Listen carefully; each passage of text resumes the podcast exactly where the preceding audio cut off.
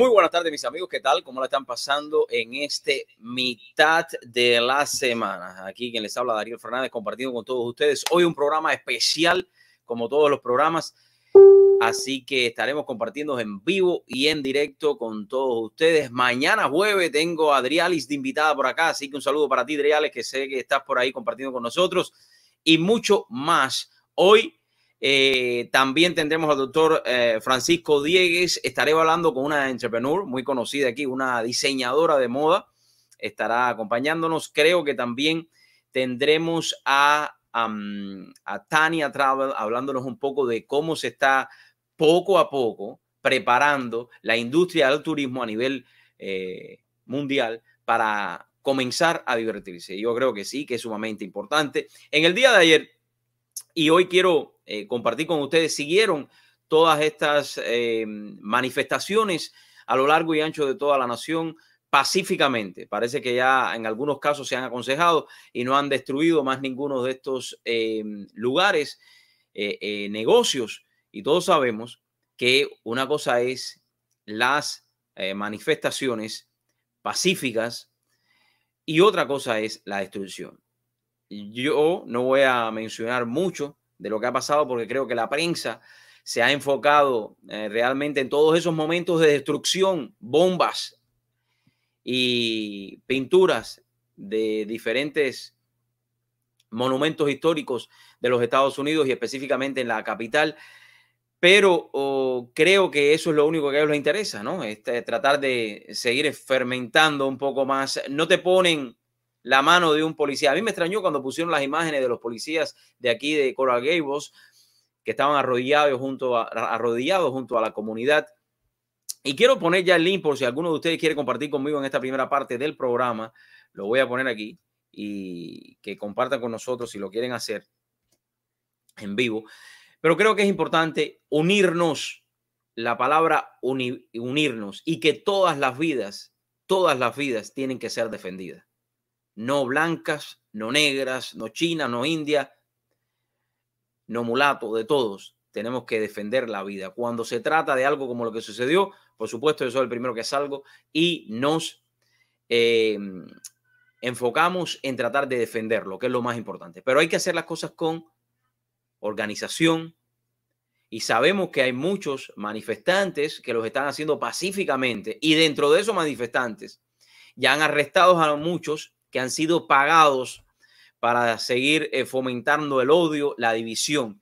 Tuve la oportunidad de escuchar la entrevista eh, que le hicieron o, días después de haber muerto Floyd, el hermano, como de una manera muy pacífica pidió al pueblo americano, a todos los que supuestamente estaban protestando por su hermano, eh, que esa no era la manera. O sea, levantar tu voz cuando, y, y esto quiero que ustedes lo entiendan y compartamos todos, ¿no? Cuando tú hablas en un tono suave, en un tono suave, las personas te empiezan a escuchar. Pero cuando tú hablas ya en un tono muy elevado, no te escucha porque el ruido no deja que te escuchen. Así que es mejor manifestarse pacíficamente. De todas maneras, estos policías van a recibir lo que se merecen. Sin duda, lo van a hacer. Yo quiero comentar con ustedes, eh, y todos lo sabemos, que a lo largo de todo eh, la prensa, lo que siempre tratan es de buscar ese amarillismo y buscar ese momento más crucial donde ellos puedan ganar más rating, y es una, una verdad, y poder vender los advertising más caros. Yo no sé si ustedes saben que un advertising de 30 segundos en cualquier estación de televisión puede costarle a usted como negociante que tiene un negocio y quiere advertising aproximadamente de 1.500, 3.500 dólares. Y en muchos casos, cuando es el Super Bowl, puede costarle 10.000 dólares. Así, 30 segundos. Pero ese no es mi tema. Realmente, si ellos tienen un negocio, lo venden y hay personas, hay mercado para eso, lo puede hacer. No hay ningún tipo de, de problema. Mientras haya una demanda, usted lo puede tener. Ahora, lo que sí no estoy de acuerdo es que tergiversen la información, que tergiversen la noticia y no sean objetivos. Y me refiero a lo que sucedió hace dos días con el presidente de los Estados Unidos, Donald Trump, cuando él salió de la Casa Blanca hacia la mm, iglesia que por muchos años siempre ha sido visitada por diferentes eh, presidentes y que a la misma vez estoy seguro que alguno de los que me está viendo se ha tomado alguna foto ahí también. Ahora, frente a la Casa Blanca habían manifestantes y se les dijo en tres ocasiones que tenían que desplegarse para formar un cordón donde iba a pasar el presidente. Imagínese usted en, un país del mundo donde están habiendo manifestaciones. Usted le dice a estos manifestantes que se corran porque el presidente va a pasar y que ellos empiecen a, a tirarle pomos de agua con hielo a los policías, a insultar a los policías, al ejército también, o parte de la Guardia Nacional y de parques. Esto, esto sucedió en Washington, D.C. Fin de la historia. Esta manifestación que ya no era pacífica, porque cuando, cuando empiezan a agredir a, a los policías y empiezan a agredir a los que estaban ahí tratando de dispersar un poco, no dispersando, sino que se echaran a los lados para que el presidente pasara por donde iba a pasar, por la seguridad. Porque si son capaces, no estoy hablando de los que están ahí, precisamente, estoy hablando de los que vienen a formar los líos y vienen a destruirlo todo. Bueno, voy a poner, ¿y por qué les traigo esto? Porque en el día de ayer yo comencé a hablar de este el periodista. Este periodista se llama Del Rincón, Fernando del Rincón, periodista mexicano que ha hecho su mayor parte de la carrera aquí en los Estados Unidos. Ha llegado a tierra de libertad y puede hablar todo lo que quiera hablar y no le va a pasar nada. Así que eso es de esa manera porque tenemos y vivimos en democracia.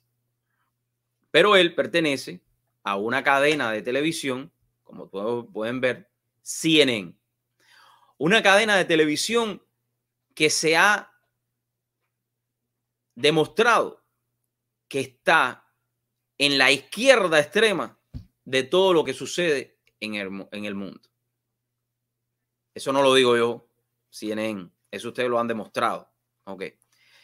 Este periodista, siguiendo los reglamentos de su cadena, comenzó a hacer en el día de Antiel una cronología de todo lo que sucedió con el presidente de los Estados Unidos. Cabe recordar, y no estoy hablando de los que pueden estar a favor o los que están en contra del presidente de los Estados Unidos.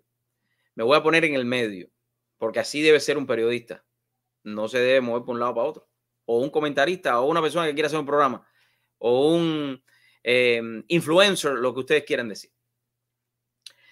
Desde que el presidente Trump gana las elecciones, la prensa no ha dejado ni un solo momento de resaltar lo que ellos creen del presidente es malo. Todo lo malo. Búsquenme la prensa de los Estados Unidos, específicamente CNN, algo bueno que el presidente de los Estados Unidos ha dicho. Y si lo hay, mándenme que yo lo voy a poner. Porque para estas prensa, hablando de CNN, usted todo lo que el presidente ha hecho, todo, ese hombre no ha hecho nada malo, eh, nada bueno. Todo lo que ha hecho es bueno.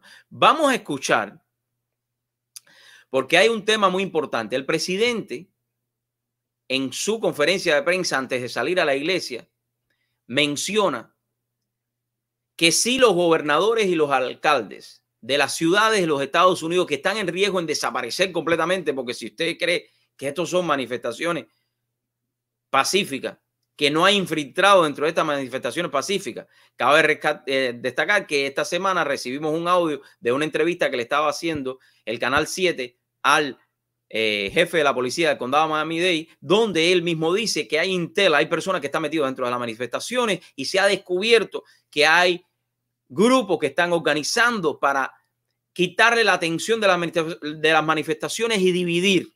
O sea, formar problemas, destruir. vuelvo a repetir desde el inicio, están los manifestantes pacíficos que tienen todo su derecho de hacerlo y están los que están destruyendo todo. Y en muchas ocasiones hemos visto cómo los manifestantes pacíficos, que eso no lo dice la prensa, no lo dice, se ha interpuesto entre la policía y los manifestantes eh, destructores, como le pudiéramos decir, que son los que han destruido todo Indianápolis, que son los que han destruido todos los Estados Unidos en diferentes partes y llegaron a DC a querer también eh, pintarlo, ya de hecho lo tienen. Hay imágenes muchísimas que no las voy a mostrar. Ok, el presidente dijo que si los gobernadores y los alcaldes no toman las medidas, ¿cuáles medidas? Lo que hicieron aquí en Miami Day, de Miami Dade. Felicidades para la policía de Miami Dade, para la policía de Miami, para la policía de toda la ciudad que se pusieron en, en unión. Y tomaron la posición que deben tomar. O sea, defender a la ciudadanía. Porque los manifestantes pacíficos también fueron agredidos muchísimo por estos locos. Porque si tú vas a manifestar en contra del abuso de toda la raza, la que sea, no tienes que entrar a una tienda de bitón y llevarte una cartera. O tú estás, ¿por qué tú estás protestando? Eso no es protesta. Y eso es lo que los canales de televisión deberían enfocarse para que los manifestantes que están allí, que están manifestando sus derechos pacíficamente, puedan también entender que dentro de ellos se está infiltrando gente que quiere destruir los Estados Unidos. Y eso es lo que CNN no quiere aceptar. Vamos a ponerle lo que este señor eh, periodista, no objetivo en este momento, quizás en otros momentos de su vida él ha sido objetivo, pero aquí no es objetivo y está mal, pero mal, pero mal informado. Voy a poner esto porque quiero decirle que a lo largo y ancho de los Estados Unidos, en cada uno de sus estados, en los 50 estados de los Estados Unidos, hubo manifestaciones, sí. Si toma en cuenta lo que ha ocurrido desde la semana pasada, pasando por el viernes, el sábado, el domingo, en todo el país, a lo largo y ancho de los Estados Unidos, se han dado manifestaciones. Algunas de ellas pacíficas, otras no. Vamos a empezar por aquí, Rincón. Si tú no sabes, en todos los Estados Unidos, en todos casi, han, habido manifestantes pacíficos. Y en todo han hecho desastre también los que son destructores. Pero han habido destrozos en todos los Estados Unidos. Mira California. Mira New York. Mira Indianápolis. Mira Chicago. Todas las grandes ciudades de los Estados Unidos han sido saqueadas por estos saqueadores que en muchos casos, vamos a verlo esta semana, han sido pagados. ¿Ok? Y si alguien entra a la propiedad de tu casa donde tú vives, tú lo vas a sacar de ahí. Como es el caso de un joyero que defendió su tienda mató a dos de los que entraron a robarle y a tres. Después otro cuando regresó también. O sea, estamos hablando que para defender tu propiedad privada, tú tienes que tomar la fuerza. Porque tú no vas a quedarte con las manos cruzadas esperando que vengan a acabar contigo. Que eso es lo que quieren hacer. Todos estos manifestantes destructores, no los pacíficos, Vuelvo y lo repito para que después no digan que Darío dijo que lo pacífico. No, no, no. Estamos en un país de libre. Donde se puede manifestar pacíficamente. Y todos lo sabemos. Ahora, de que tenemos que buscar la raíz de quiénes son los que están infiltrados en estas protestas para desbaratar el país, lo vamos a hacer. Lo van a hacer. Claro que sí lo van a hacer. Aunque ustedes, CNN, no lo quiera decir. Me voy para allá. Y hoy en un reality show encabezado por el presidente Donald Trump, una manifestación pacífica. Bueno, los únicos que hacen reality show en este país y que les encanta preparar la escena donde hay sangre, porque tú sabes muy bien que cuando el productor del noticiero te dice, quiero sangre, quiero sangre de rincón, ¿dónde está la cámara? Que la quiero ver, la sangre, la bomba, quiero ver cómo explota para que los ratings suban. Son los productores de las cadenas de televisión y del noticiero. Porque cuando todos estén mirando esto, me lo van a dar la razón. Y saben que es así. No es mentira. Saben que cuando quieren ver la sangre correr, le dicen al camarógrafo, firma, firma donde está ahí el bombazo. Ahí eso es lo que quiero, sangre. Y lo dicen así mismo con esas palabras. Los principales reality shows son ustedes mismos. Los que le encanta eso. Y tú lo sabes bien. No te lo tengo que... Si quieres lo debatimos algún día, que no creo que vamos a tener la oportunidad. Pero si quieres, aquí estoy. Lo podemos debatir. Los reality shows le encantan a ustedes. Y tú lo sabes. Que se encontraba cerca precisamente de la Casa Blanca. Fue dispersada. Dispersada con gases lacrimógenos, con balas de goma, con empujones de la policía, con presencia no solamente de la policía, sino de aproximadamente cinco fuentes o cinco grupos o fuerzas diferentes de los Estados Unidos. Ok, yo tuve la oportunidad de escuchar la conferencia de prensa hoy, busqué algunas imágenes. No pude encontrar muchas imágenes de, de cuando estaban dispersando. Okay. Imagínese usted, usted tiene frente a la Casa Blanca la reja y el presidente va a salir caminando. ¿Qué tú querías, Fernando? Que el presidente pasara por en medio de todos los manifestantes donde hay gente eh, infiltrada que quieren destruir los Estados Unidos para que maten al presidente. Y entonces los comunistas o los que están detrás de todo lo que está sucediendo puedan coger poder. Eso es lo que tú querías. Eso es lo que tú quieres. Eso es lo que quieren ustedes. ¿Eh? Pues no le van a dar el gusto, papo. Porque esto es un país en el cual hay leyes y cuando hay un presidente, sea Barack Obama, yo te aseguro a ti que Barack Obama tampoco hubiera pasado. O Bush hubieran pasado. O Clinton. O Bush padre. Hubieran pasado. Caminando por el medio de una manifestación. Ni aunque fuera pacífica. Vamos a suponer. Se les dijo tres veces. Muévanse para los lados. Muévanse. Se les dijo tres veces. Y no hicieron caso y empezaron a tirarle botellas de agua congelada y a gritarle a los que estaban ahí.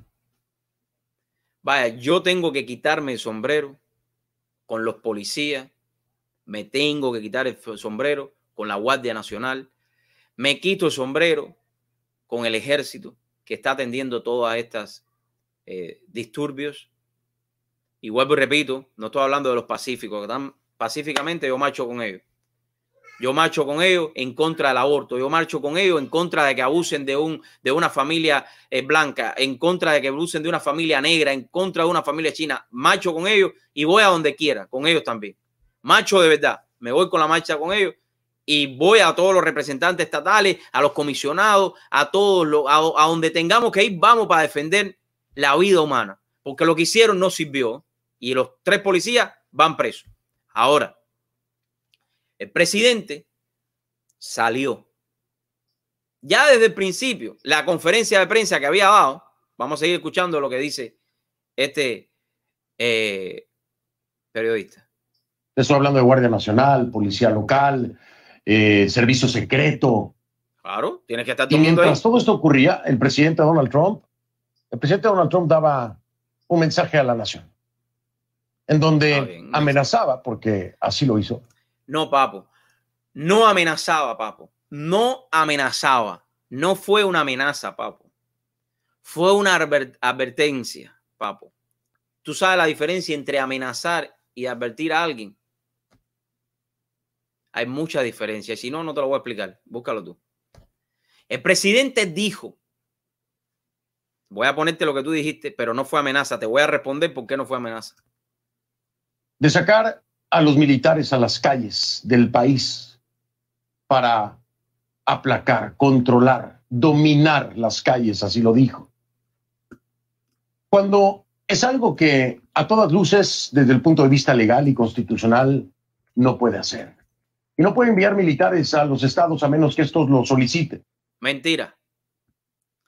Mentira, Fernando de Rincón. Dile al productor que tú sí tienes productor y a los que te escriben el guion y tú buscas más información. Que hay una ley en los Estados Unidos de hace muchos años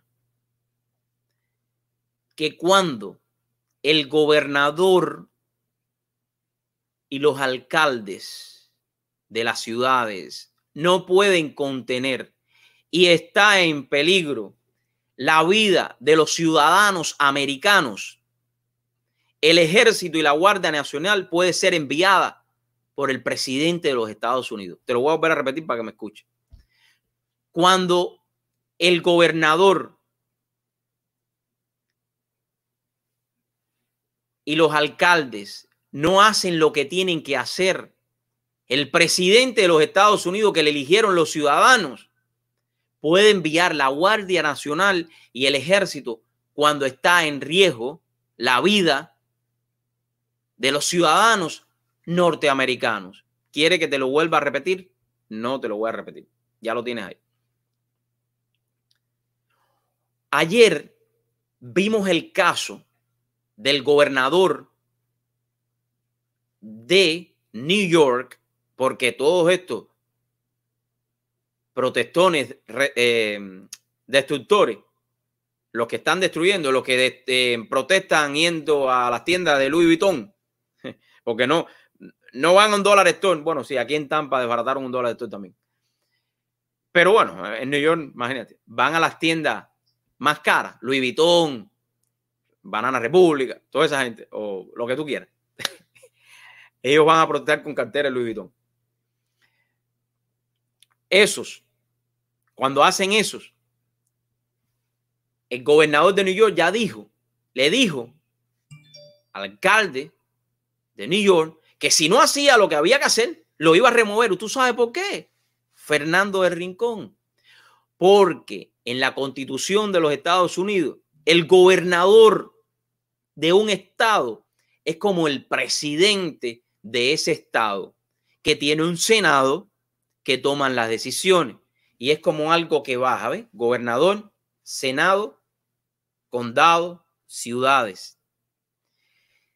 Si la cabeza del Estado no está haciendo lo que tiene que hacer, ¿qué es lo que va a hacer el presidente? ¿Se va a quedar de manos mano cruzadas?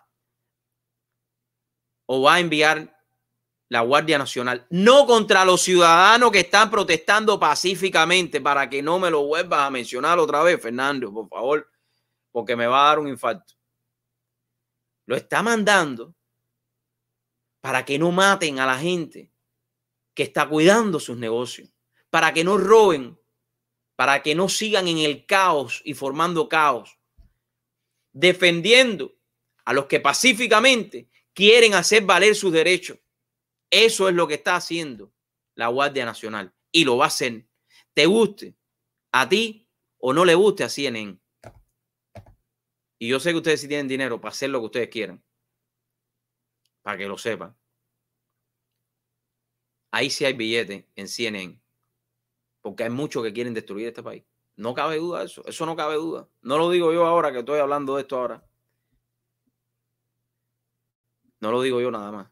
Está ahí puesto. Vamos a ver un poquito más que dice Fernando o a menos que la situación sea otra, porque estaría enviando militares en contra de los propios estadounidenses. Mentira, papo, mentira. Lo que está diciendo es mentira. Estás perdido completo. Dile a tu productor o a la persona que te escribió el guion y si lo escribiste tú, estás errado. Ya lo hemos visto. No se han aplacado los protestones y las destrucciones. Fernando de Rincón. Sí, la respuesta es sí. Lo que pasa es que ustedes lo que quieren es más sangre más de barajuste, más quemazón, el humo.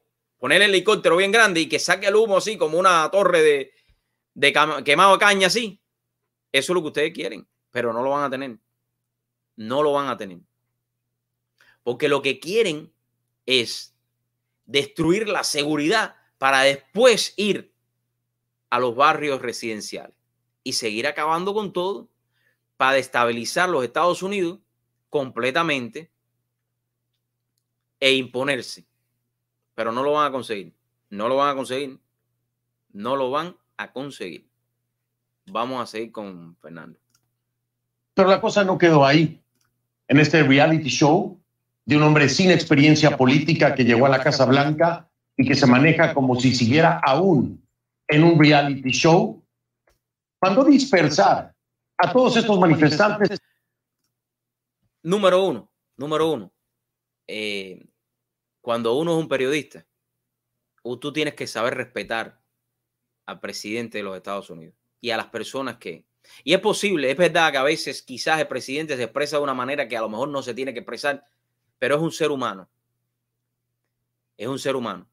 Y si ha llegado a ser presidente de los Estados Unidos, si ha llegado a ser presidente de los Estados Unidos porque muchos votaron por él. Eso es lo primero que hay que hacer para llegar a ser presidente de los Estados Unidos. Segundo, quizás no tenga la experiencia política, pero ¿cuántos políticos que hay aquí en nuestra comunidad, cuántos políticos hay que no tienen, no tienen específicamente ni la experiencia para poder dirigir y lo están haciendo. Cuéntame tú. Y a la, a la, medida que van entrando en el mundo político, comienzan a tener experiencia. ¿Cuál es el problema con eso? ¿Cuál es el problema con eso? Pero aprende a respetar. Aprendan a respetar, aprendan a ser periodistas objetivos, que vayan a buscar la parte de la noticia que le beneficia al pueblo a la comunidad, a tu barrio, para buscar unidad, mijo, por favor, para buscar unidad. Voy a, voy a darte un poquito más, porque no he terminado contigo. Es que llevaban horas, horas manifestándose pacíficamente para poder cruzar la calle, para poder pasar por el parque Lafayette y llegar a la iglesia San John. Ok. Desde la hora en punto que la policía te dice a ti, córrete, córrete, córrete, y tú no te quieres correr. Y además de eso, manifestantes lo que están empiezan a tirarle botellas de agua con hielo a la gente. Eso es ya ahí no, no es pacífico. Ya ahí no es pacífico. Ya ahí hay que moverlo. Segundo, el presidente fue a tomarse una foto en esa basílica, en esa iglesia episcopal. ¿Cuál es el problema con eso? Es que este hombre no puede hacer absolutamente nada. Que ustedes lo tienen que criticar al matarlo. Yo no estoy de acuerdo con una pila de cosas que puede hacer el presidente eh, Donald Trump. Yo no estoy de acuerdo. Es posible que no esté de acuerdo. Sí, de hecho, que no estoy de acuerdo con muchas cosas. Pero hay que llegar a un consenso y saber qué es lo mejor para los Estados Unidos. Y yo estoy seguro que el socialismo, el comunismo no es lo mejor para Estados Unidos. La destrucción no es lo mejor para los Estados Unidos. Se dispersaron, fueron. Déjame ver qué más dice. Y ahí, ahí, solamente tomarse una fotografía con una Biblia en la mano. Ok, pero si hay fotos de, de, ¿cómo se llama? Hay fotos de, de Clinton tomándose una foto ahí. ¿Qué tiene que ver eso? En un momento en el cual está la, la, comunidad. Una iglesia que fue saqueada el día anterior, quemada en una parte. Él quiso ir ahí a tomarse una foto con la Biblia. ¿Cuál es el problema tuyo, Fernando? ¿Cuál es el problema para muchos que dicen de que él no cree en Dios? ¿Quién eres tú para juzgarlo a él? ¿Quién soy yo para juzgarlo a él o juzgarte a ti? Nadie. Nadie. Si él trata de hablar de unidad, no, porque es el presidente. Si él trata de decir que hay unidad, no, porque es un payaso. No, no sean así. No sean así. Respeten para que le respeten. Respeten. Yo sé que a, a veces se le va la mano, está bien. ¿A quién no se le va la mano? Mira, hay que tener un corazón de este tamaño para estar parado frente a una gente que te estén escupiendo la cara y que te estén diciendo cosas a ti que no son y que te estén ofendiendo. Vaya, yo no lo aguantaría. No sé usted. Pues yo no puedo aguantar eso. Yo no, eso yo no, no sé. A lo mejor, tal vez, eh, vaya, social media. Now, first yo- and yo no lo- foremost, I don't Yo no lo aguantaría. No lo podría aguantar. Vamos a darle un poquitico más, Fernando, porque ya, de verdad que nunca te he visto, pero Eso fue todo. ya, Ya. eso, eso fue todo. Ahí está. Ese día no terminó ahí. No terminó ahí. Porque, chico, me llama la atención. Y yo soy así, que me, a veces me llaman las cosas la atención y me voy recordando. Ya voy a quitar a Fernando aquí. Gracias, Fernando, por la entrevista, de compartir con nosotros. Que Dios te bendiga, amigo. Eh, sé un poco más objetivo. Yo sé que tú has sido objetivo en varias ocasiones, pero sé objetivo. Di la verdad. Concéntrate en la unión. Las noticias no se concentran en la unión, que es lo más importante. El otro día vi un periodista de un canal de televisión local diciendo que lo que le había caído al lado era una bomba casera. Mira, señor, tú en tu vida has visto una bomba casera caerte al lado. Si una bomba casera te cae al lado tuyo, te revienta el pie, papo. Tú no sabes lo que es una bomba casera. Y estoy hablando de un, de- de un canal de televisión local aquí. Menos mal que no fue un amigo mío que es reportero.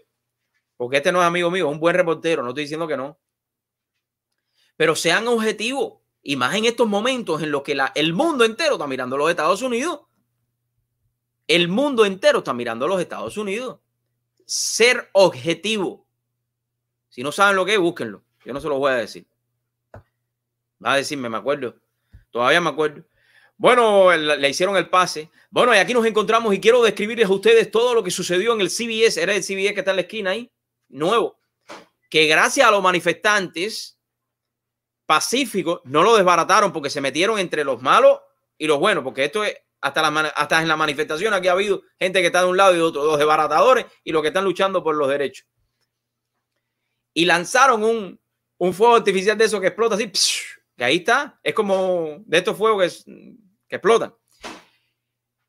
Bueno, sí, aquí estamos y esto ha sido muy malo. Lo único que ha sucedido en la tarde de hoy es que, óigame, eh, una bomba casera al lado mío y tengo imágenes de la cámara. Dígole, caballero, la verdad que este hombre está ya quemado completo. La bomba lo quemó completo. Mira, amigo, si a ti te explota una bomba casera a la distancia donde tú estabas, una bomba casera, tú no estuvieras haciendo el cuento en la cámara. Estuvieras muerto. O tuvieras el pie partido, cortado, la mano, la cara, todo desbaratado, porque una bomba casera tiene cosas adentro. O tú no sabes lo que es una bomba casera, mijito. Tú no sabes diferenciar los fueguitos que se tiran el 4 de julio y eso, con una bomba casera. Papo, por favor. No puedo más. Entonces, porque eso, óyeme, esto pica, pica, pica, pica y se extiende. Pica y se extiende. Ese mismo día, chico, el obispo católico de DC criticando que el presidente, ah, no fue el otro día, fue a visitar un monumento de Juan Pablo II. Los chicos, ven acá. Qué cosa tan grande, compadre. Ahora el presidente no puede salir de la Casa Blanca a ningún otro lado. No puede, porque es eh, en contra de la religión. Los chicos, ven acá. No puede tomarse una foto frente a la iglesia donde todo el mundo se ha tomado una foto en el mundo y él lo está haciendo de una manera de reconciliación. Si lo hace de una manera de reconciliación, está mal. Si lo hace porque quiere hacerlo, está mal. Si no lo hace, está mal. Si está escondido porque está bajo el búnker, todo es malo. Ese hombre, caballero, no tiene una cosa buena. Yo estoy preocupado. Yo estoy preocupado porque ese hombre no tiene nada bueno. Nada, nada, nada, nada, nada, nada, nada, nada, nada. Ahora, salió el obispo a decir, déjeme decirle, yo soy católico, apostólico, romano. Desde chiquito, ¿ok? Desde chiquito. Salió el obispo a decir, ahí llegó el obispo. Ah, no. Salió el obispo a decir, yo pensaba que había llegado el obispo ahí, pero no, era otra gente. Eh, salió el obispo a decir de que eso no estaba bien. Vean acá, obispo.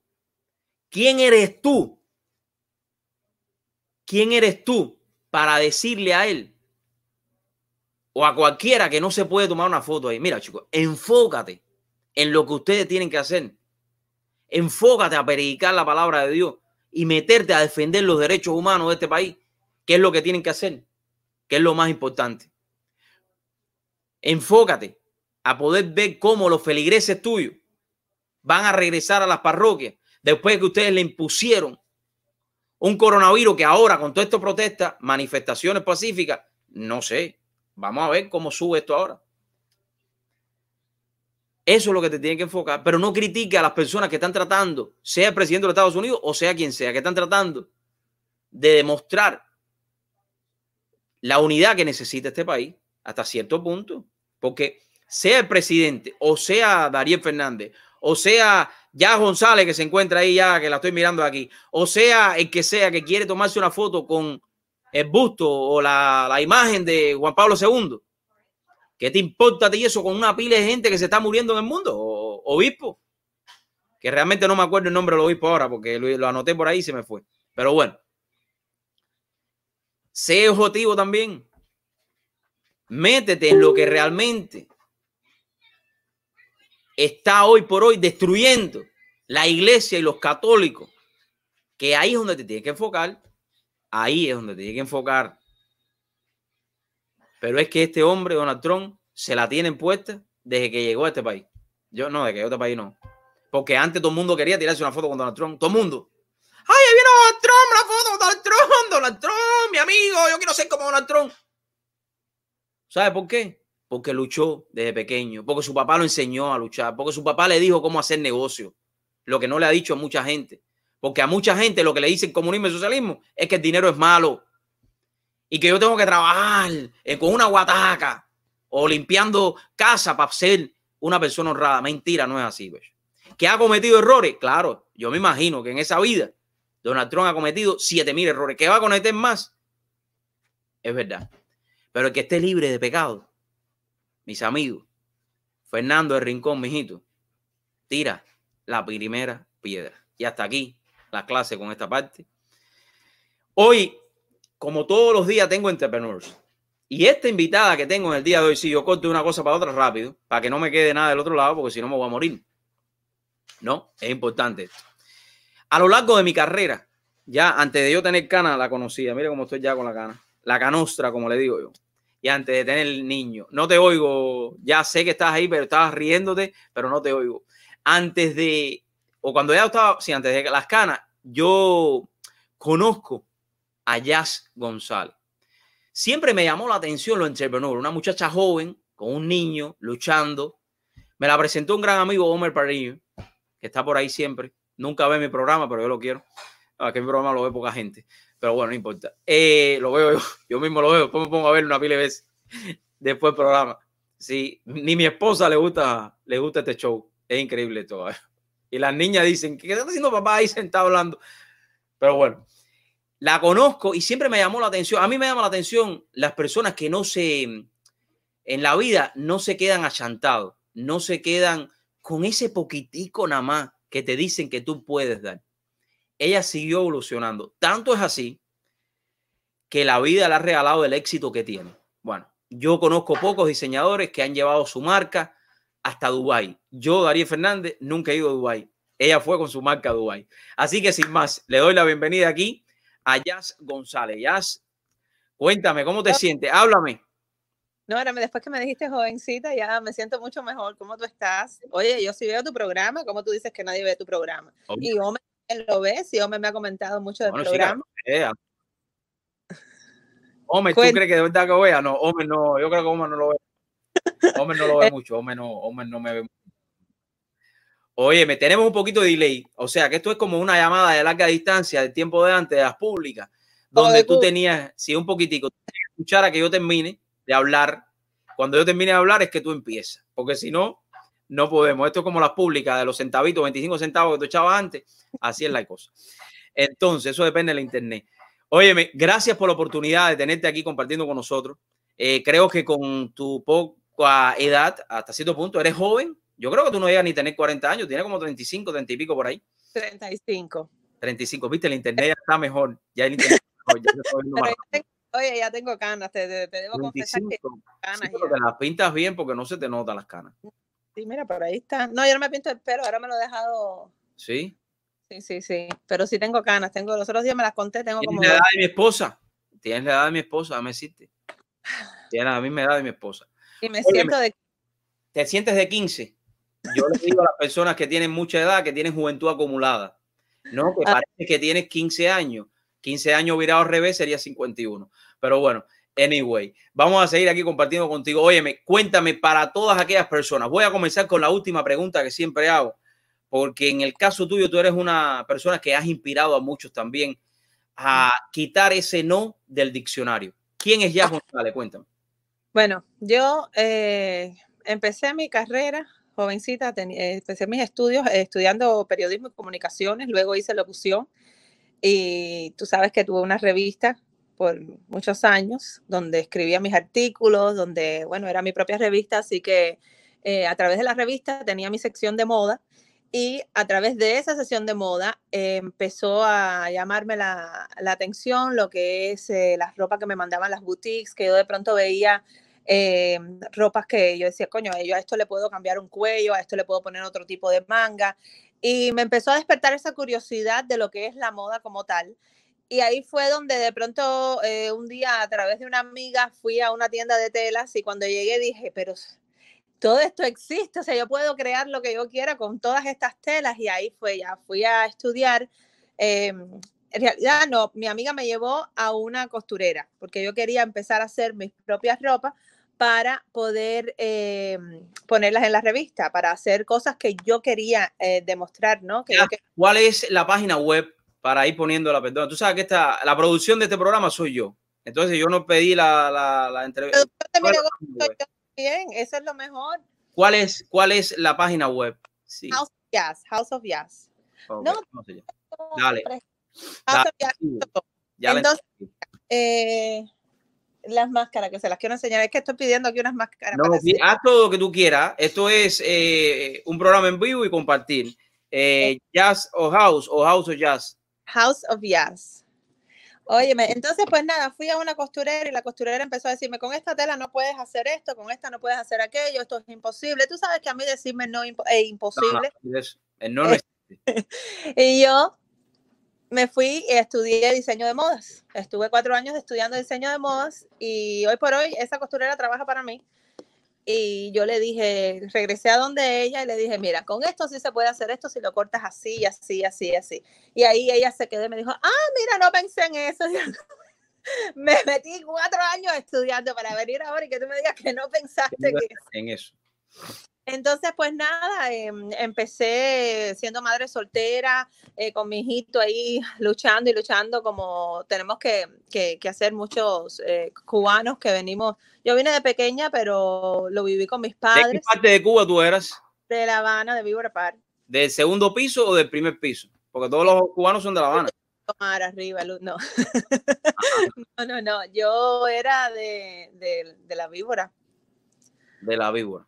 Oye, ¿por qué tú dices, y es importante que le digas esto a las personas que van a estar mirando la entrevista?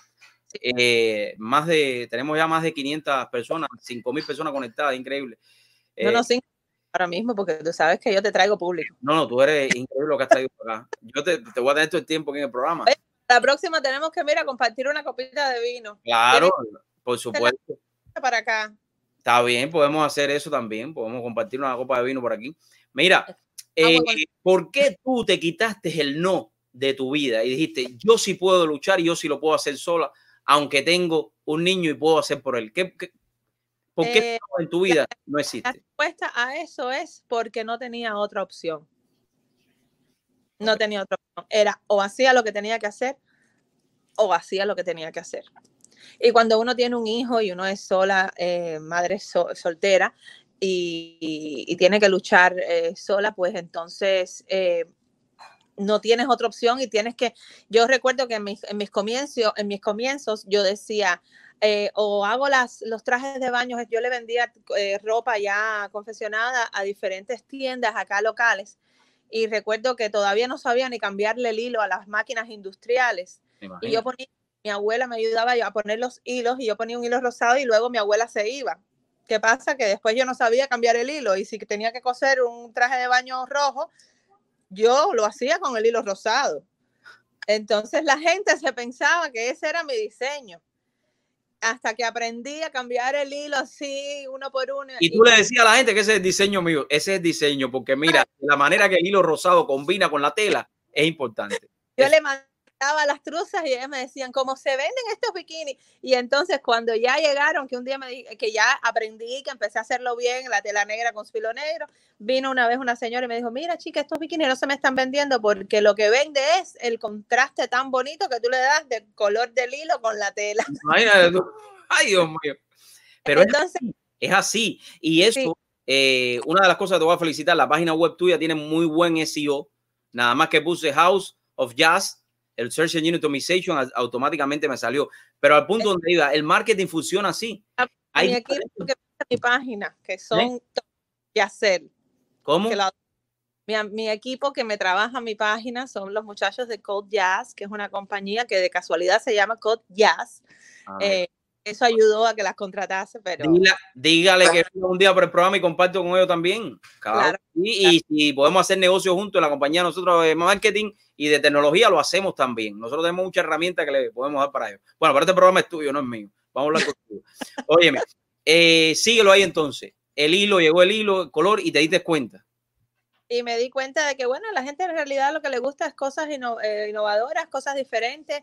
Y pues nada, a través de, empecé a abrir mi tiendecita, eh, seguí luchando poco a poco hasta que, sabes que de pronto me, mm, yo antes solamente hacía ropa a la medida, venían las clientas y yo le hacía, le confeccionaba su ropa y se llevaban su vestido. Pero empezó a despertar eh, un poco en mí esto de hacer colecciones hasta que una clienta me, contrató para hacerle vestido de, de, su boda y se iba a casar en Cuba. Y yo hacía 25 años no iba a Cuba. Entonces ella me invitó a que fuese a conocer el lugar donde se iba a casar, para la inspiración, el vestido, tal. Y cuando yo llegué a Cuba, yo me quedé así y yo me acuerdo que el señor chofer que nos estaba manejando, mm, yo le pregunté, ¿ese es el malecón? Y me dice, sí. Y yo no soy ni dramática, ni muy emocional, ni nada. Claro. Yo soy un poco fuertecita, pero te juro que se me salieron las lágrimas y yo dije, wow, es que soy de aquí, lo sentí tan así. Y me nació una inspiración que fue, eh, empecé a tomarle fotos de los pisos de casa de mi, de mi abuela en La Habana, empecé a tomar fotos de las arquitecturas, del Capitolio, eh, las paredes rotas, eh, las paredes pintadas y todo eso, poco a poco, lo fui elaborando en piezas de arte que empecé a hacer y luego lo pasé al Photoshop y lo convertí en, en, telas, lo convertí en telas, lo imprimí en las telas y con esas telas hice una colección eh, que ha sido, que para mí yo lo hice por diversión. Yo eso lo hice de verdad por nostalgia, lo hice por amor. Eh, no lo hice pensando en que, ay, lo voy a hacer para tal persona porque quiero venderle a este tipo de demográfica, en lo absoluto. Y ha tenido una aceptación, eh, la cual, como dijiste tú previamente, me ha llevado a, a hacer la gala real en el Palacio Versace de Dubai con la princesa Gente Al-Kazami. Estuve, fui la primera cubanoamericana en hacer em, Vancouver Fashion Week, eh, eh, París Fashion Week, estuve en New York Fashion Week, en Dubai Fashion Week también. Actualmente tenemos tienda en Dubai, en, en el Mall Emiratos, junto a la princesa de Dubai. Y estuve también en diferentes revistas eh, muy conocidas de la moda, como Vogue, El Oficial, Vanity Fair, que yo nunca me imaginé que iba a llegar tan lejos con una cosa que, nació de, mi alma. Y a donde voy con esto es que quisiera a través de, tu, de tu programa y a través de ti como tal, pasar un mensaje a, la juventud, aunque no estén jóvenes, aunque sea, porque hay muchas personas que por miedo a que no a que no tengan éxito en la vida, dejan de hacer lo que tienen en su corazón o lo, las inspiraciones que tienen o tú mismo a ti te gusta hacer programas de televisión y tú lo haces porque es lo que te gusta. ¿Entiendes? Entonces hay personas que no tienen ese coraje, como a lo mejor lo tienes tú, como lo he tenido yo, y dicen, no, no, no, no, si hago eso no voy a tener éxito. No, es que uno no sabe hasta que uno no lo compruebe. Y si lo comprueba y funciona, tuviste éxito. Y si no funciona, sigue, pasa la página. Aprendes algo, algo pasa. Entonces, eso yo siempre se lo aconsejo mucho a las personas que me siguen, que me escriben, a las muchachitas jóvenes. Y, es como que mi forma de, poner mi granito de arena, ¿no? En lo que son las nuevas generaciones en el mundo del arte y, la moda y bueno, y en, todo, en todos, eh, en todas las carreras y, tal. Una de las cosas que, hemos visto, los que te hemos seguido tu carrera, eh, aunque no hemos hablado mucho eh, en estos últimos años, sí creo que hemos hablado, desde que yo empecé en la radio y televisión, hablábamos más antes porque ibas a los programas, compartíamos, eh, yo siempre estaba haciendo las entrevistas en la calle, pero bueno, a medida que uno va entrando en, un negocio, porque en realidad la parte de nosotros, que era todo lo de eh, reportaje, entrevistas, show de televisión, uno va mirando las cosas por donde te puedes ir moviendo y qué es lo que realmente te da más revenue también. Claro. Eh, nosotros hemos movido mucho a lo que es tecnología, pero continúo con mi programa, pero siempre he visto en toda esta trayectoria que te has mantenido y has ido subiendo, has ido creciendo, ¿no? Y esto es sumamente importante porque eh, no solamente te has ido puliendo, pero ahí has ido llegando a lugares donde de una manera o de otra hay personas que han llevado, llevan 20 años, 30 años, 40 años y no lo han podido hacer. Y yo creo que en lo que acabaste de explicar está la clave, ¿no? En cerrarse al no completamente y saber que detrás de cada puerta que se cierre, hay 25 mil millones de puertas que más se abren. Y yo creo que eso es lo que te ha caracterizado. Cuéntame un poco de esta colección. La primera colección que fue, ¿la puedo encontrar aquí en la, en la página o no? Tienes, sí, hay varias colecciones. Está. Eh, a ver, dime una ahí que yo pueda coger aquí. Ahí tienes Forever Cuba. La página la estamos trabajando todavía, pues estoy lanzando una nueva. la que tiene, esta puede ser la de la mujer, esta. Esta es Forever Cuba. Esas son todas las cosas de Cuba. Em, ahí puedes encontrar. Ahora vienen cosas nuevas. Estoy haciendo también que ya hicimos el lanzamiento junto a la asociación eh, Fashion for a Cause aquí en Fort Lauderdale. Eh, hicimos el lanzamiento de mi nueva colección junto al cineasta eh, Aciel Babastro que tuvimos un, tuvimos eh, un, nos, nos, juntamos para hacer esta colección, elaborar telas que nos identifican a ambos y a ambas eh, eh, carreras, a él como cineasta, a mí como diseñadora cubana, él también es amante de, de la moda. Y, y, pues un día nos pusimos a conversar y llegamos a la conclusión de que tenemos que hacer una colección. Entonces estamos haciendo una colección, bueno, ya la hicimos, una colección cápsula que me encantaría en otro momento poder pautar una entrevista donde estemos los si lo conoces y conoces claro, por supuesto. Hablamos de, de, la, de la colección, no, se llama por Jazz. Y eh, es. A ver, dime, dime, háblame de la colección, porque tengo una preguntita que quiero hacerte, pero que no quiero que se me olvide, dime. No, dime la pregunta, porque a mí también se me están olvidando las cosas últimamente. una muchacha cubana mm. llegar a Dubái, para todos aquellos que no conocen Dubái, y yo sé que personas que nunca vida han oído hablar de Dubái, yo lo sé, perdónenme, ustedes lo saben. Los Emiratos Árabes. Emiratos Árabes, ok. Dubái es como decir, imagínense que en Dubái, y no es mentira, hay cajeros que usted compra el oro y te salen las barritas de oro, ¿es verdad o mentira? Sí. Imagínense el nivel que hay. Sí, hay carros de oro. llegar a Dubái y mostrarle frente a la princesa de ese lugar su colección de ropa. ¿Cómo te sentiste? Porque yo, fíjate que yo estaba aquí, no pude ir a Dubái. Yo no iba a ir de todas maneras, creo que no podíamos ir. Pero yo estaba hasta un poco, decía, caballero, es increíble cómo Jazz ha podido llegar a esos lugares. Y eso es impresionante. Eso es una inspiración para las nuevas generaciones. Cuéntame ese momento. Cuéntame esa noche, esa noche. ¿Cómo fue la locura aquella? Yo quiero que tú me lo cuentes. Dime. Pues, emociones encontradas porque sabes que todas las personas que me quieren, eh, amistades como lo eres tú, que eres mi amigo de los años. Homer estuvo presente, eh, Homer, Homer fue, tú sabes que él no se pierde una. Eh, estuvo Marlene Maceda, fue también. Y las personas que me quieren mucho que no pudieron ir por, por, compromisos de trabajo, éramos 30 personas en un avión yendo para Dubái, 30 cubanos sueltos en Dubái, imagínate.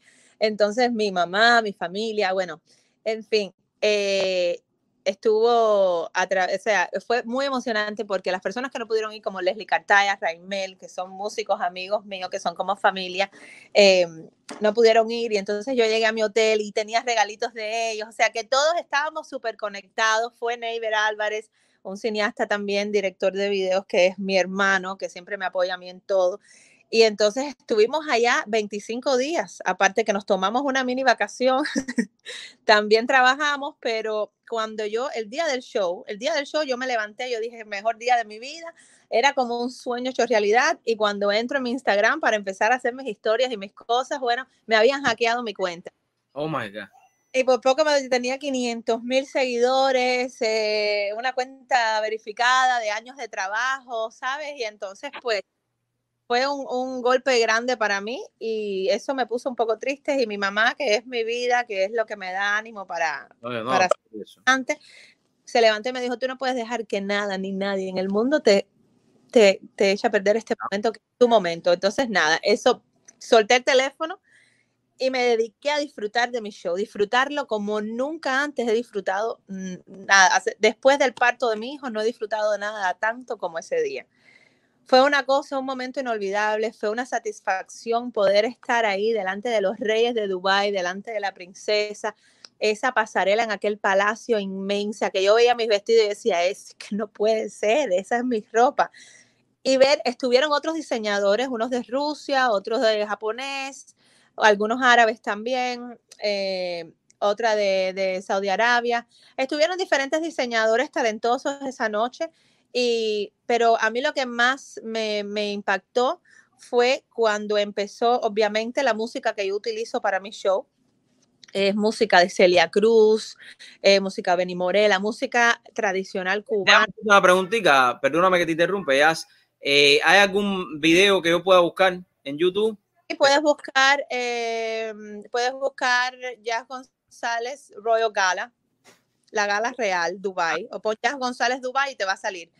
Eh, yo presenté dos, yo presenté dos colecciones, una que hice eh, inspirada en México y presenté la de Cuba. Cuando salió la música de, de la colección mía de Cuba, que empezaron los diseños, eh, yo, veía, no es ese el video, es, otro, debe salir, a ver. yo, lo yo lo encuentro, sigue tú ahí que yo lo voy a buscar. Bueno, en fin, entonces, em, cuando salió la música, yo de pronto yo me asomaba así por detrás de, bastidores y me asomé y vi que las personas, los árabes súper tapados, que ellos son súper, eh, que, o sea, las mujeres nada más pueden enseñar los ojos, es una cosa, y yo llevaba cosas sexy, ni tan sexy, pero llevaba cosas que para ellos es una falta de respeto y yo me arriesgué a llevarlo porque esa es, esa soy yo. Eso es lo que yo represento. Entonces yo no podía dejar de ser yo como diseñadora por tal de presentar mi colección en Dubai. Pues nada, cuando yo empecé a ver que todos, al sonar la música y salir la primera, la primer modelo, hicieron, estaban todos como que así, hicieron así. Como que todos se, se, alertaron. Y, sí, y cuando yo eh, presentar eso, estaban al final del pasillo, estaban los reyes y la, la princesa. Y yo decía, Ay, Dios mío, tú vas a ver que a mí me van a botar de aquí. Creo que es. Cuando yo salí al final, que al final uno siempre, la diseñadora sale, qué sé yo, y camina, a mí la boca me temblaba, las manos, yo decía... No, pero me imagino tú. ¿Y tu mamá qué decía? ¿Tu mamá qué decía? Bueno, espérate, no me lo digas ahora. Creo que aquí tengo el video. Ya tengo el video aquí. Espérate, no me lo digas ahora. Mira a ver si es ese. ¿Es ese? Es ese. Vamos a verlo un momentico. Miren esto, mis amigos. Miren el clase hotelito más chiquito ese. Versace. I'm trying to put you in the worst mood. Uh. P1 cleaner than your church shoes. Uh. Si quieres, ve describiendo un poquito ahí. Ah, bueno, es una de las piezas que es eh, la caridad del cobre, que es una pieza que tiene más de 8000 piezas, eh, piedras de Swarovski y es completamente pintada a mano. Ahí la ves más detalladamente, ¿ves? Lo demás que ves, esos son los pisos de casa de mi abuela en La Habana. Oh my God. La cantidad que había, ya con los teléfonos en la mano, haciendo fotos, videos, todo el mundo como que en shock, ¿no? Porque es falta, es falta de respeto. Los hombros afuera, es, no, no puede. lo puse todo en pasarela. Al final de, de la pasarela, eh, eh, donde pasa, bueno, no se ve ahí en este video, pero al final están los reyes y las princesas sentados, que es donde para la modelo cuando llega al final, pero Neighbor, mi, mi director, estaba sentadito en esa esquinita y él estaba, él decía, yo de aquí no me muevo porque cuando sacan las truzas esto se va a acabar. Esa es una pieza muy especial para mí, ya que tiene la cara de Celia Cruz. Y, y, pude llevar y ponerla ahí. Para mí fue un orgullo llevar a Celia representando lo que es la moda cubana en, en un momento tan histórico, ¿no? Siendo la primera cubanoamericana en hacer eso en Dubái, pues fue algo... Mira, esta pieza tiene más de 8.000 eh, plumas de pavo real y es completamente pintado a mano y también tiene unos 5.000 piedras Swarovski puestas en, en, el vestido. Lo que pasa que no se ve eh, en el video. No se ve. ¿Ese día pudiste vender algún vestido o no? No, ese día lo que hice fue que abrí una tienda en Dubai. Un vestido no, una tienda. Oh my goodness, congratulations. Yo te juro que cuando yo vaya a Dubai, déjame no ver, pues no va a ser con todos los vestidos esto, me que tenga que quedar lavando platos en los, en los hoteles. Todos los precios, tenemos todos los precios. Todos Mira, los precios. No, cuando yo vaya a Dubai, yo le voy a comprar un vestido de esto a mi esposa, porque a ella le encantan los vestidos. Yo los tengo aquí, Sunset Place. ¿Cómo? Espérate, se me fue el audio. No te oigo. Hello. No te oh. oigo. No, chicas, sí te oigo, estoy molestando. Estoy molestando. Ay, qué tú eres. no, tenemos que ir por ahí. Ahora vamos a hablar de la tienda, no te preocupes. Ahí ya se acabó ya. ya Oye, ¿cómo fue el momento cuando tú, eh, dímelo de tu mamá, porque tengo buena memoria todavía. ¿Qué, ¿Qué, pasó con tu mamá? A ver. Bueno, mi mamá nada, mi mamá estaba llorando, emocionada y me decía, tú fuiste la más espectacular. Yo, mami, eso tú lo dices porque eres mi mamá. Claro. ¿En serio? Aquí todo el mundo se levantó y aplaudió. Mami, es que la música, los colores, no sé qué cosa. Entonces, imagínate, ella estaba muy emocionada. Aparte que, tú sabes, mi mamá siempre ha tenido una fijación por, por, por, por los Emiratos Árabes y le encantan todos esos países. Mi, nuestro tatarabuelo. Yo creo que todas las madres tienen esa fijación porque mi mamá ha hecho viajes para ir a. Yo creo que ha soñado, la pobre madre mía, ha soñado con ir a. Cada vez que tenemos un evento aquí en la casa, el final del evento es decirle a mi papá, oye, nos vamos a ir para Emiratos Árabes Unidos. ¿Cuándo nos vamos, Ariel? ¿Cuándo nos vamos? Bueno, mi, mi, tatarabuelo es turco, entonces yo llevo en la sangre un poco de, de lo árabe. Ah, eh, se nota, para... sí, te, tiene, ahora que lo estoy mirando, sí, tienes un poquito de face de, de, Sí, sí. de Emiratos. Ya me ponía el, el, el caftán y, y, y, la gente me hablaba en árabe y yo hacía así, y me iba. Pero, pero sí fue una experiencia muy bonita, fue una experiencia muy bonita y, y e inolvidable. Oye, la verdad, es ¿En algo... qué momento pudiste llegar a donde estaban los reyes de ahí? ¿Hablaste con Ah, él? ¿Le la mano eso? Sí, yo soy amiga de la princesa, nosotros hablamos por teléfono normal. Una cosa normal. Eh, Ajá. Y después de esa noche, después del, del, del desfile, eh, eh, hubo la cena, la cena real, que fue ya directamente con los diseñadores eh, que estuvieron presentando, los reyes, la princesa, y en esa cena me dieron que también por ahí, bueno, no sé la foto donde, debe estar por ahí en mis redes o algo, me dieron eh, la mejor diseñadora de la noche y me dieron un premio y todo. Oh. Y cuando dijeron mi nombre, yo dije, no. No lo puedo creer. Me dio una pena con las demás muchachas. Yo dije, bueno, este premio se lo dedico a, a las otras diseñadoras. Pero la verdad que fue, yo no me lo esperaba.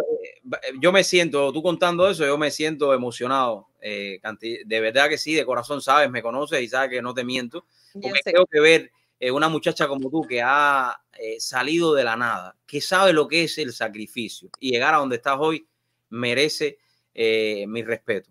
creo que el respeto de todos los que día a día quieren ser mejores, que quieren alcanzar ese llamado éxito, que yo como yo digo, el éxito no existe. El éxito, como la palabra éxito, para mí no es nada, si no va acompañada de tu esfuerzo. Óyeme. Todavía, todavía sí. estoy sacrificando. Y sabes, pero, pero claro. El éxito, tú sabes cuál es el éxito de la vida, hacer lo que uno ama. Pues el día que uno hace lo que uno ama, no trabajas más en tu vida. Exacto, exacto. Es, es eso. No que yo sea millonaria, que no sé, porque en realidad no es, no es la realidad. Yo trabajo como todos trabajamos, eh, todos pasamos trabajo, todos eh, enfrentamos momentos difíciles, momentos bonitos, momentos emocionantes. Así que no es algo de que yo sea un extraterrestre y que sea mejor que los demás, no es así. Yo soy una persona tal cual, todo el mundo aquí tengo los mismos brazos, los mismos ojos, la misma boca, todo.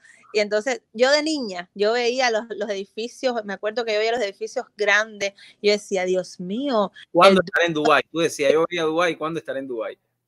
No, sí, en todas partes decía, e, es que yo, y yo lo veía tan, mi mamá decía, eso es imposible. Decía, mami, pero si el dueño de ese edificio, de todas esas empresas, tiene, los, tiene ojos igual que yo, tiene nariz igual que yo, tiene manos, tiene pies, imagínate, y debe ser más viejo que yo, así que yo tengo la ventaja que todavía tengo juventud y puedo lograrlo.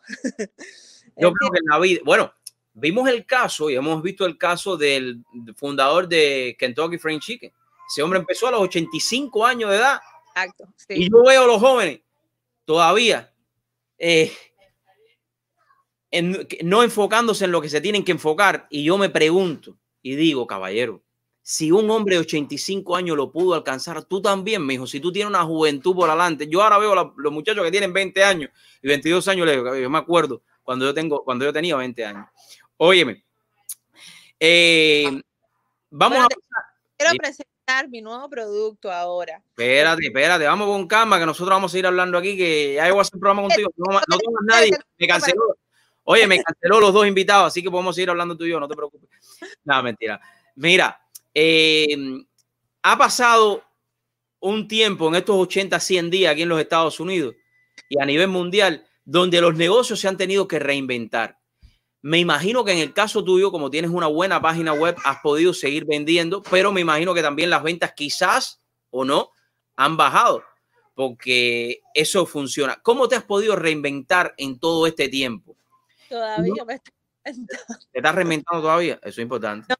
Eh, yo al principio de la cuarentena, eh, yo, a mí me dio como un ataque así de nervios porque yo decía, Dios mío, más bien pensando en la humanidad, en las personas, en todas las personas que estaban muriendo, eh, personas inocentes, personas que, que, no merecían morir, ¿no? La familia sufriendo por no poder estar junto a sus familiares a, a, la hora de la muerte, veía los videos estos que salían de Nueva York, de las, o sea, todo lo que todos hemos visto, que no quiero ni repetirlo y estuve un tiempo en casa y estuve muy, no sé si era depresión o qué, sabes que las personas que somos creativas somos un poquitico más eh, sensibles por esas partes, ¿no? Eh, pero, pero algo, una amiga me llamó y me dijo, sabes que estamos, ella trabaja en el Jackson, en el hospital, me dijo, sabes que estamos aquí pasando un trabajo terrible, no tenemos eh, gorritos de, de gorritos, para los cirujanos que se ponen estos gorritos de cirugía, ¿no? Eh, no tenemos máscara, no tenemos nada, no nos acaban de llegar las cosas. Entonces me sentí, eso me dio como una fuerza y, sentí como que yo iba a ser productiva para un momento de, de, de como lo que estábamos viviendo, o estamos viviendo todavía, pero más fuerte aún en el principio de toda esta cuarentena eh, eh, y la historia. Entonces que no podía salir de la casa y yo en la casa no tengo máquina de coser, me pedí una casera por Amazon que se demora como cuatro horas en hacer una cosa, porque es muy lenta y no estoy acostumbrada a eso. Pero con esa maquinita y cogí todos los vestidos que tenía en mi armario, los desarmé, piqué todos los vestidos, todo, y empecé a hacer gorritos y nasobucos para mandarle al hospital. Le mandé todo al hospital y eso a mí me dio una fuerza increíble, porque ya después de eso eh, la satisfacción y la felicidad que yo le brindé a las, a las, enfermeras, a los doctores que estaban atravesando por un momento tan difícil, em, con todos estos casos que no, no hallaban qué hacer, no tenían la, o sea, fue un momento muy lindo para mí, cuando yo vi que algo que yo hago con mis propias manos pudo hacer feliz a otras personas y a lo mejor hasta poner un granito de arena para que ellos tuviesen esa energía de poder salvar vidas o no, pero bueno, al menos traerle felicidad a los trabajadores, los enfermeros y los, los doctores, ¿no? Eh, pues pasó el tiempo y yo dije, no, yo voy a hacer máscaras y voy a hacer esto y voy a donar. Y empezaron mis amigas, yo quiero uno para mí, yo quiero uno para mí, yo quiero, y fue tan grande todo como que yo dije, no, espérate, voy a empezar a hacer, ya empecé a venir a la tienda, a mi taller, y ya, ya con mucho cuidado, obviamente, era de mi casa, es de mi casa a la tienda, de la tienda a mi casa, y, y, fabricando las máscaras. Y después empecé a ponerme creativa porque ya que sí tengo todos los materiales, todas las telas, y empecé a coger todos los pedacitos de telas que me van sobrando de vestidos y dije, bueno, no, ya ahora sí lo voy a hacer de verdad. Y lo que hice fue que puse los diseños míos de la colección Forever Cuba, lo puse en los nasobucos. Entonces, por ejemplo, tenemos el de la calidad del cobre, lo puse en un nasobuco. Oh my God el de la colección nueva de Babastre por Jazz que te estaba comentando, que son letras y cosas de, las cosas que nos identifica a, ambos, ¿no? Y también son reversibles. Por acá lo tienes en negro, por acá lo tienes en blanco. Se lo puedes utilizar por ambas partes. Ya me contacté con una fábrica de telas antialérgicas y antivirus. Entonces estoy sublimando en estas telas que son antialérgicas, antivirus y no retienen humedad. Oh. Eso, esta máscara te puede durar siempre. Tú la lavas o la pones. Y ahí te entró una llamada. Te entró una llamada ahí. A ver, a ver, háblame. Milagro, porque a mí nunca nadie me llama. Claro, porque la en el Este programa lo veo a pile Es automático. Es un programa automático. preguntándome que, dónde están las máscaras. No, pero en serio, esta también es reversible, que por aquí si no quieres tener un, eh, un color muy llamativo, utilizas el otro lado, si quieres salir, ¿sabes? Tengo muchos diferentes estilos con telas buenas y eso a la gente le ha encantado. Por cada una que compren, yo dono una.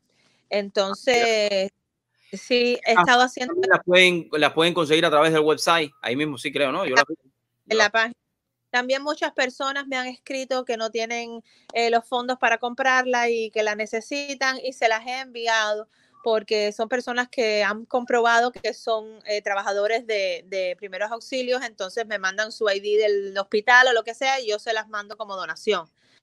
Em, y eso es lo que hemos estado trabajando. Ahora mismo estamos, eh, te puedo mostrar la tienda para que veas, ya que estoy aquí, pero estamos trabajando puede mostrarla si quiere, si quiere la puede mostrar, si tiene, no tiene no, rapidito, solo para que veas mis máquinas de coser todas ahí. Ah. Por aquí tienes toda la ropa. Vamos a hablar ahora, cuando termines este, vamos a hablar de la tienda, vamos a hablar de esta inauguración de la tienda. Pero les quiero enseñar también eh, la nueva colección de carteras. Aquí tenemos de todo. ¿Dónde está localizada la tienda? ¿Cuándo abrimos la tienda? ¿Cuándo abrimos la tienda? Dime. Bueno, estoy abierta ahora solo por citas, solamente por appointments. Los sábados todavía, están abiertos. Todavía no estamos abiertos completamente, pues esto es un mall, estamos en el Sunset Mall y es, ellos no, nos recomiendan que todavía no abramos las puertas así completamente y que tengamos un 25% solamente de lo que usualmente viene a la tienda. Y para eso hemos decidido hacerlo solamente por citas. Ah, ¿y tienen cita los sábados también o no? Sí, los sábados también. Ah, voy a ver si hago una cita para ir por allá este sábado. Vaya, te digo que en público voy, a, hablar con mi esposa a ver si vamos el sábado por allá. Pasamos por la tienda. Traigan las niñas, todo. Yo creo que le va a gustar muchísimo. Claro que sí, claro que sí. Le encantan esos tipos de vestidos así también. Y, cuéntame esto de crear la tienda. ¿Cuándo nace la idea de esta, de hacer esta tienda y avanzarte a decir al mercado como tal? Bueno, lanzar la tienda fue eh, demanda de mis mismas clientes que me decían, Jazz, necesito ya ver cosas porque iban a mi taller y yo tenía que sentarme a confeccionarle un vestido en el momento y entonces yo las tengo muy mal criadas a todas ellas y ya me tenían loca, habían días que yo tenía que irme a la casa, que hacer cosas y pues me tenían ahí hasta las 12 de la noche cosiéndoles y entonces yo dije, bueno, creo que es mejor idea tener una tienda donde yo pueda poner todos los vestidos y todas mis creaciones y cuando viene la clienta ella ve lo que hay aunque hay algunas que son más malcriadas que otras, igual, aunque vean algo que les guste, ellas siempre quieren que yo les haga algo. Pero bueno, em, también es, un, es como un museo donde yo tengo la oportunidad de exponer mi arte, de poner los cuadros que yo pinto antes de convertirlos en telas, o sea, la pieza principal estamos conversando con Jazz González. En este momento parece que alguien la llamó y se cayó un poquito la llamada. Jazz, vuelve a conectarte. Aquí eh, estoy. A ver, no, no te veo. Parece que vas a tener que salir o volver a entrar, porque eso sucede cuando eh, realmente, a ver, no, se cayó. Vuelve a entrar. Déjame ver. No, se cayó. Vuelve, vuelve, vuelve a entrar.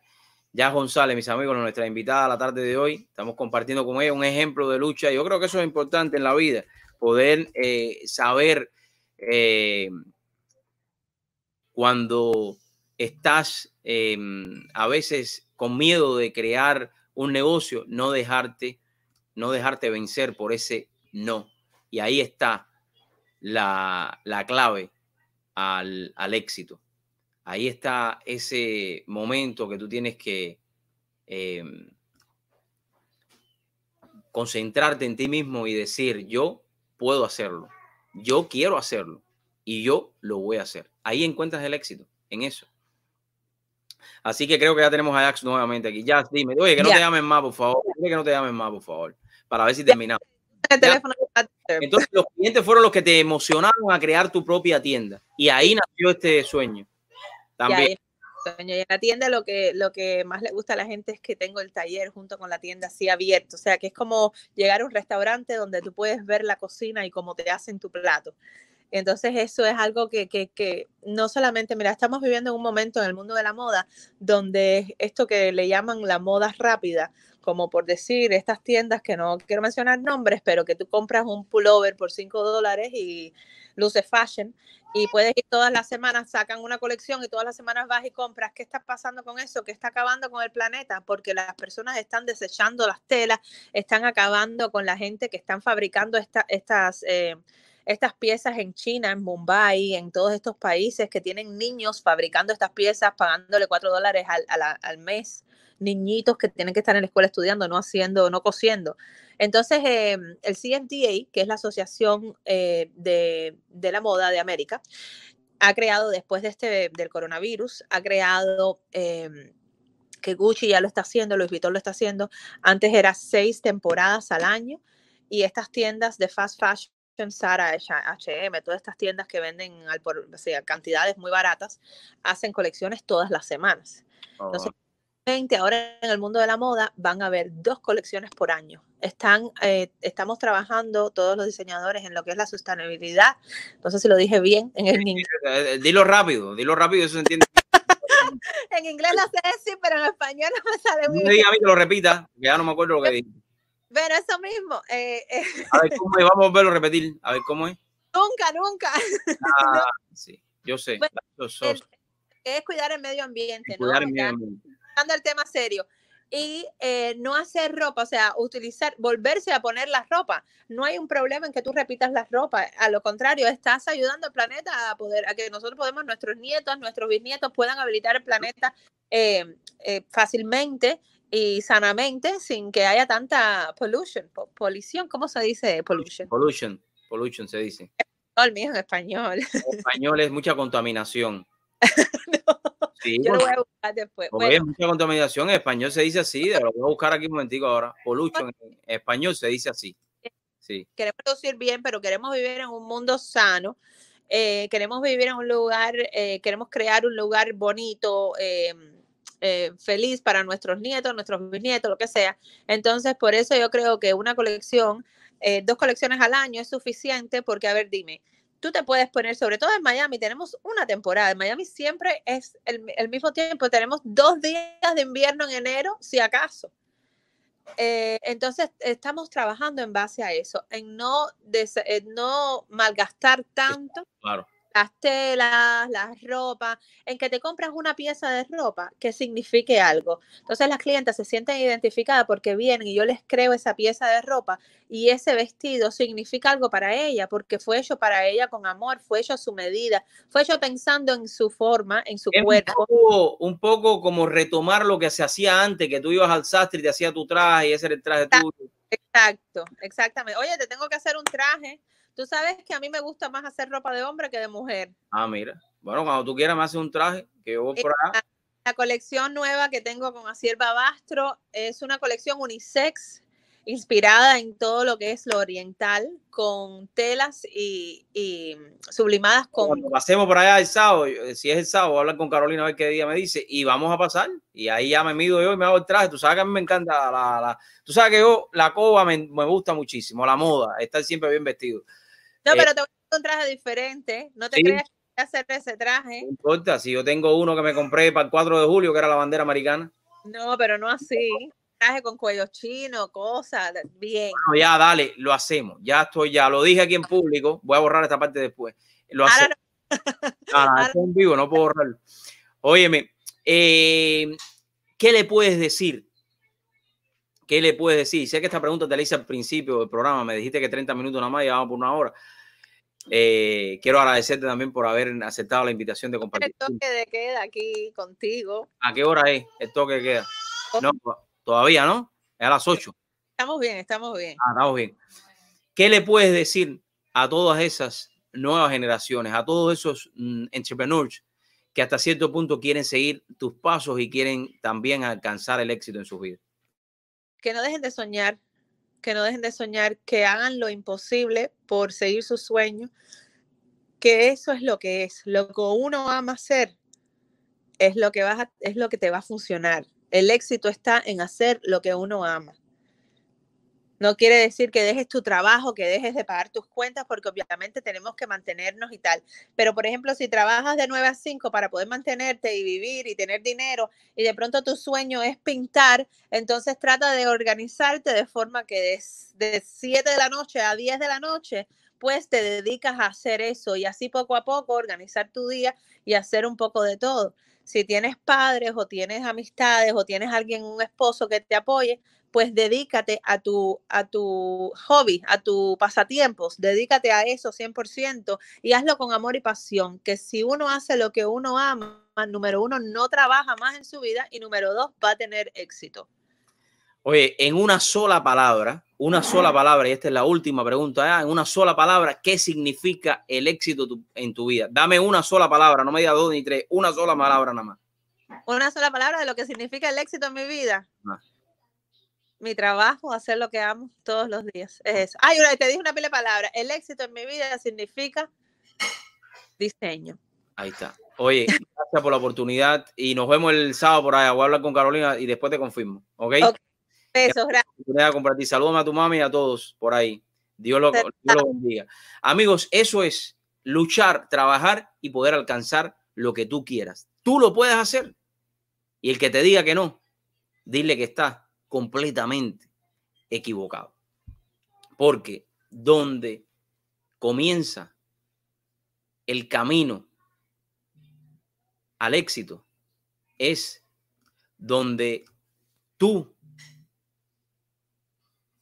encuentras la habilidad que está dentro de ti para poder obtener esa meta y después mantenerte. Como siempre, voy a terminar ya en estos minutos con una de mis reflexiones. Y hoy voy a hablar del tiempo. No importa lo que hagas para alcanzarlo o adelantarlo, él siempre va al mismo compás. El tiempo es una magnitud física que nos permite medir la duración y ordenar sucesos, acontecimientos, el tiempo es visible, es invisible para nuestros ojos, pero visible en nuestra vida diaria. Y digo visible en nuestra vida diaria porque todo en nuestro entorno material está marcado por el tiempo. Ejemplo, vamos al supermercado, cada producto tiene una fecha de vencimiento. El día consta de 24 horas, el año tiene 365 días y todos nacimos y morimos en un momento determinado y así sucesivamente. Lo importante de saber realmente cómo poder convivir con el tiempo es estar seguro y consciente que más allá de creer o luchar por un futuro mejor o encerrarse en un pasado que no tiene remedio, es vivir nuestro presente, el hoy, el minuto que transcurre en este momento que yo comparto con ustedes estas líneas, eso es lo que cuenta. Si somos capaces de vivir plenamente o a plenitud nuestro hoy de hacer correctamente todo lo que nos han encomendado, llegaremos a tener un futuro mejor. Y por coincidente, nuestro pasado no será solo un recuerdo, sino que permanecerá para siempre. Porque vivimos, porque fuimos capaces de vivir un presente a plenitud. Muchos tratan de detener el tiempo para recuperar lo perdido o enmendar el error cometido. Pero que hoy, con nuestra vida diaria, ese momento que perdemos pensando o tratando de recuperar algo que no está en nuestras manos o obtener algo que basamos en un futuro incierto. El hoy es lo importante. Levanta tu cabeza y no dejes que el tiempo pase por ti. Sé tú el que dejes una huella en el tiempo para que cuando un día mires al horizonte recordando el pasado, veas en el triunfo de tu vida sobre el tiempo donde lo importante es avanzar, no detenerse. El tiempo siempre estará ahí para ti. Escoge. Que Dios te bendiga.